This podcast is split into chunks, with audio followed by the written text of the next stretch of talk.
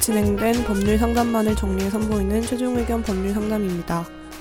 이번 상담은 2017년 4월 7일 최종 의견 80회에서 방송되었습니다. 항공기 연착, 수화물 지연으로 인한 피해 보상에 대해 이야기 나눴습니다. 최종 의견의 사연을 보내주세요. 법률 상담해드립니다. final 골뱅이 sbs.co.kr입니다.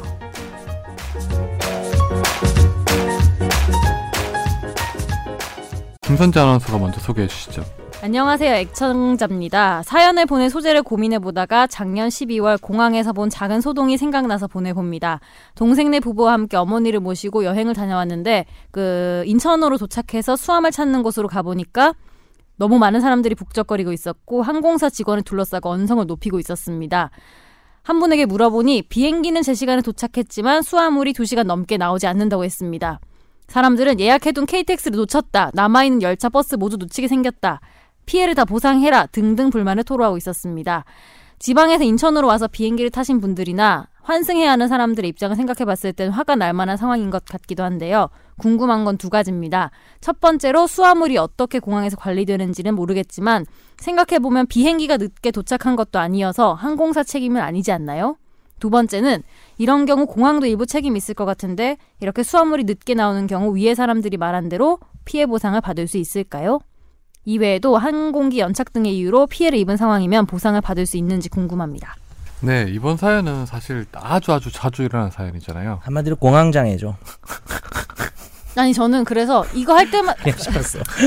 그냥 씹혔어요. 수험을 찾을 때마다 생각하는 게 네. 돈을 한 5만 원 더 내고 1등으로 수험으로 찾을 수 있는 서비스가 있, 아, 그런 게 있다면은 있어요? 아, 무조건 이용하겠다. 난또 있는 줄 알고. 아, 있으면 부- 무조건 이용하겠다. 프리- 패스 근데 같은 거네요. 정말 수화물은 놀이공원에. 사고가 많이 나요, 진짜. 보면. 네. 거의 한 번은 꼭 한 번 여행할 때 한 번은 나는 것 아, 같아요. 여행을 많이 안 가서 한 번도 안 났는데 내가. 저도 한 번도 안 났는데 음. 저도요. 왜일까요? 음, 그래요? 그럼 나만 문제나?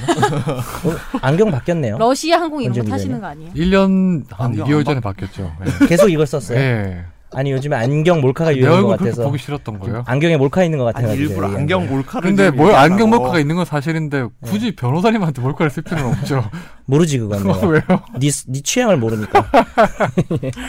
네, 아무튼 이거는 근데 사실 예. 항공사마다 이렇게 배상 기준이 이게 거의 정해져 있지 않나요? 예 정해져 있죠. 네, 어떻게 되나요, 이거? 피해 보상 규정 약관들이 규정돼 음. 있고요. 돼 거기에 있죠. 따라서 그냥 거의 기계적으로 갑니다. 기계적으로 가고 몇 분 늦으면은 뭐 예 이렇게 돼 있나요? 네. 그렇죠.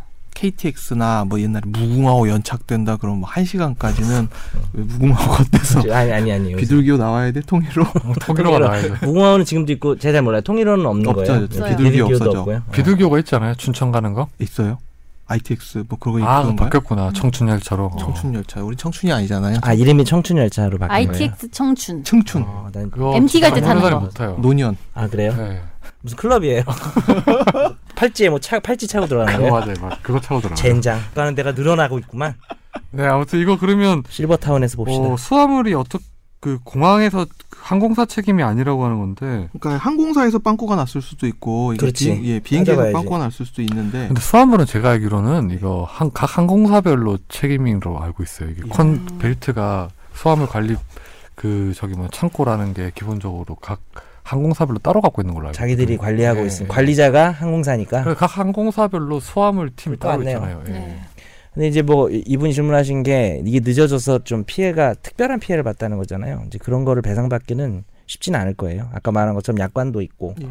원칙적으로 그런 특별한 피해가 있을 거라는 거를 어, 상대방이 알았거나 알 수 있었던 상황이 아니면 책임지지 않습니다. 그래서 이제 소비자 보호원의 그 약관들 그러니까 어, 항공사의 피해 보상 약관에 대해서 부당하지 않느냐라고 하는 민원이 꽤 들어온다고 하더라고요. 그런데 거기에 대해서 뭐 어, 약관이 부당하지 않다. 약관 규제법 이미 에 문제가 있다라는 이제 민원이 들어오는데 문제가 없다고 보통 얘기가 많이 예, 마무리된다고 합니다. 네.